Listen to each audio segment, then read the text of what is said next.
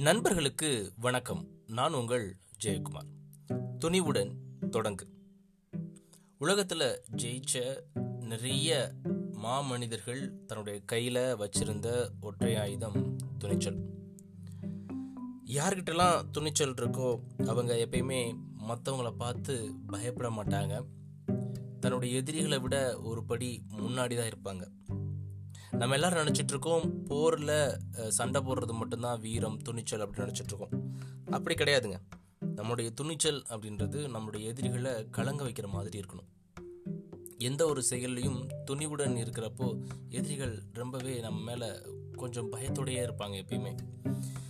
இப்படி துணிச்சல் அப்படின்னு சொன்னதும் எனக்கு ஞாபகத்துக்கு வர்றது சுவாமி விவேகானந்தர் அவர்கள் தான் அவர் ரொம்ப அழகாக சொல்கிறாரு எதற்கும் பயப்படாதீர்கள். உங்களால் அதிசயத்தக்க பணியை ஆற்ற முடியும்.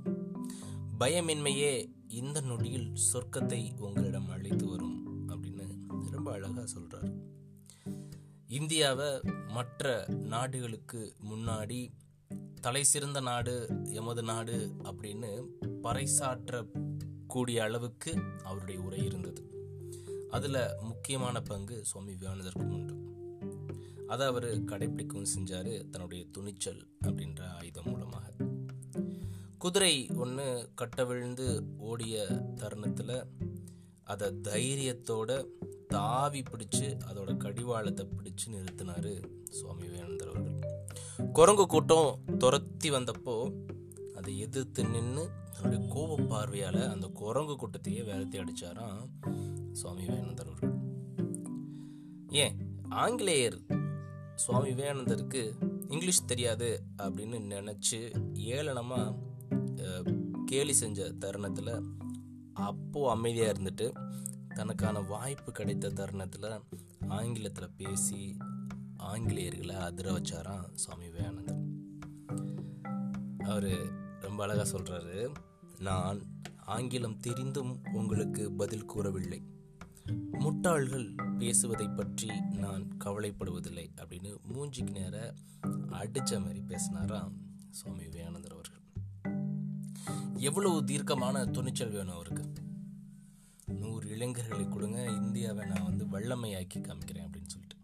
அதுவும் துணிச்சல் மிகு வீரர்களை.